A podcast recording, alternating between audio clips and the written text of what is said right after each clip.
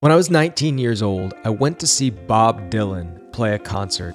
At the time, I didn't know his music very well at all, but I had just seen a documentary about his early career, and I wanted to see him for myself. So, a few of us bought tickets to see him play, and on the night of the concert, we walked to the venue, and I found my seat and sat down, and then had my brain blown out of the back of my skull. You know that thing where you do a piece of magic for someone and they just lose it, they go wild? That's what happened. It was like getting hit by lightning. I don't know what I was expecting. But that night, Bob Dylan did not look like a music star from the 60s trotting out the hits for another victory lap. He looked like a mad scientist on the verge of some wild discovery. And throughout the show, it became clear that far from being now a ghost of what he had been long ago? For Dylan, the opposite was true. That when he exploded onto the scene at age 21, he was just a ghost of what he would become. That he had continued to grow and innovate and explore for his entire career. A few years after the concert I saw, he was awarded the Nobel Prize. And the single off his latest record, which he released in 2020 at age 79, became a number one Billboard hit. This is an episode about growth as a magician, as an artist, as someone trying to do creative work. It's about getting stuck and making progress and finding a way forward in magic, even when you're not sure why you should. You're listening to Everything But the Flame. My name is Nate Staniforth. Welcome to episode 8. Ladies and gentlemen. So then I started to be interested in these things that mystified people. There it is. That's the magic part. in introducing A classical trick of magic. my latest invention. And I knew right then and there that I was being called to be a magician. Thank you very much once again, everybody, for viewing in. There's a conflict in magic. I, I wonder if there's a version of this conflict in the other arts. I don't know. I'd be interested to hear more about that. But there's a conflict in magic, and broadly stated, it's this. When you watch Bob Dylan, or Yo Yo Ma, the famous cellist, or when you go see Alfred Brendel play the Beethoven piano sonatas at Chicago Symphony Hall, you know you're seeing a world class musician. Even if you don't know anything about their music, you can hear the music itself and it's undeniable. You can know almost nothing about painting and walk into a museum and see a Rembrandt hanging there. And even if that's not your thing, you can appreciate the mastery of it. But in magic, because our technique is invisible to the audience, and if it isn't, obviously the magic doesn't work, and then that's a different conversation. But assuming the magic is done well, the technique is invisible. And so the audience doesn't know if they're seeing something that took you a decade to study and learn and practice, or if they're seeing a magic trick that you bought online a week ago for $19.99. And that in itself isn't a problem at all. I think simple magic is great. But it then becomes easy to say, if it's possible to astonish an audience with basic, classic, well established magic, and I think all of us know that it is, then what's the value in pushing forward into more innovative material? What's the point? In an earlier episode of this series, I quoted the great magician Darwin Ortiz when I suggested that it would be worth putting in 90% more effort into a piece of magic to make it 10% stronger. And I am absolutely convinced this is true, that it is worth the extra effort. But if you are the one who's going to be doing the work, it's maybe fair for you to ask, why?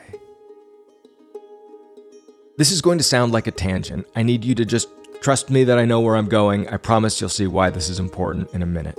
A few years ago, my wife Catherine and I went out for dinner at a restaurant.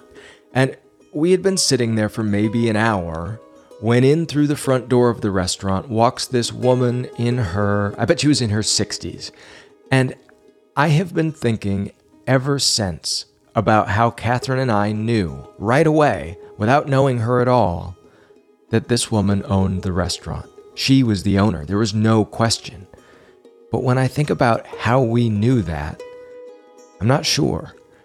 The wait staff all responded to her arrival in a meaningful way, but it's not like they, they gave it away. It's clear this was a person of great significance.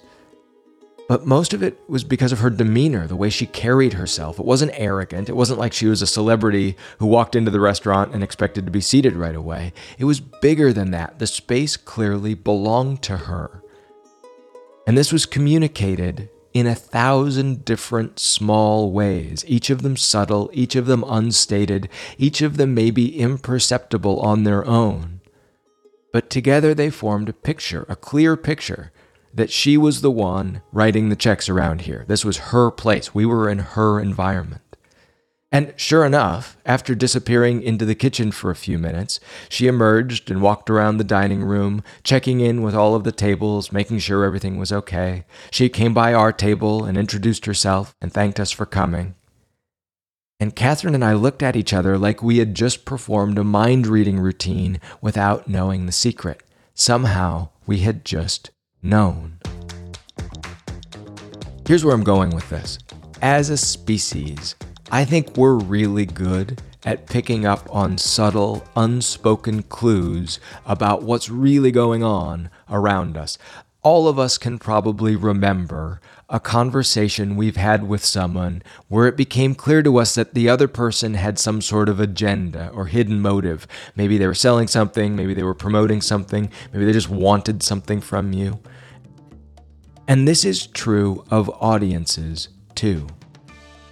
I've done thousands of performances for audiences around the world since I started working as a professional magician, and in that time, I have developed an enormous amount of respect for their ability to see through pretense. Fooling an audience with a piece of magic is one thing, but if you misrepresent yourself, they'll know. They know the difference between a magician who wants to amaze them and the magician who wants to be amazing or the difference between someone who wants to make them laugh and someone who wants to be thought of as funny. They know the difference between a magician who loves it and a magician who is there because it's 8 o'clock on a Thursday and it's time to go to work. And they know the difference between someone who is proud of their work and someone who, for whatever reason, isn't. And they know this, they know all of this, because you know it. You know whether you're proud of the material you're performing or bored with it. You know how you feel about it. And in the same infinity of small, subtle, unsayable ways that allowed me to know the woman who walked through the door of the restaurant was the owner, the audience knows it too. So, Here's my answer to the question why go to the extra effort as a magician when you can astonish an audience with the tricks everyone does and the lines everyone uses? Why go to the extra effort? And my answer is fine, don't. Use whatever you like. You do magic the way you think it should be done.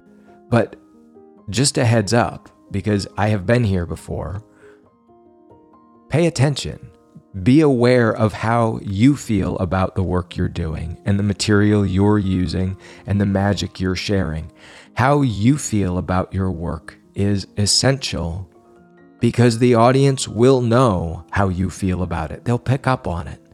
And that will tell them how they should feel about it. That influences the performance. That affects the audience's perception of your work. And fortunately, the solution if you get bored, if you feel like you're stuck in a cycle of doing the same three trick set over and over again forever, the solution is great. Find something new, learn something new, tackle something, create something, design something, or learn something in magic you've always wanted to learn but have never taken the time. There's a Bob Dylan lyric from his 1965 album, Bringing It All Back Home, that I think about a lot. It goes, he not busy being born is busy dying. And I, I think it's hard to stand still to hold your position as an artist. I think you're either growing or diminishing, expanding or contracting all the time. So, one question that has been useful to me, especially in times where I feel like not much is changing, one question I ask myself is this Which is it? Am I growing in my work as a magician or am I receding? Is the work I'm doing now on the ascent or the descent? Am I still learning new things about the material I'm using or learning new things from the material I'm using? And if so, great. And if not, what's next? Where can I take this that I've never been? What would be new for me? Again, not because the audience will know, but you will know. And that makes all the difference for the audience, too.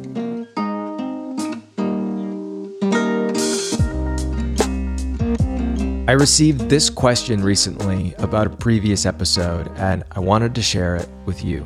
Hi, Nate.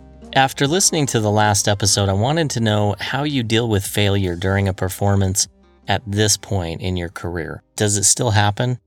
I can see how getting stuck in the bag as a kid was a tough moment, but it would be entirely different for that to happen to a working professional. Any thoughts on that? Thanks very much for the question. I've had a few people ask about the story I told in episode 5 about my failed escape attempt as a 10 year old.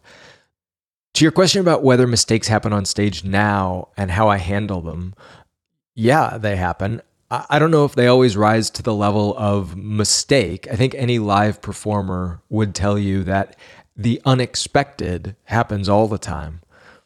But yeah, sometimes things just go wrong. When you're designing a piece of magic, you can often leave yourself a back door. So if something happens that you didn't expect on stage, you can bring the trick to a close without everyone realizing it was supposed to be so much better. But sometimes it's clear, sometimes it's obvious to everyone that things didn't turn out the way you'd hoped.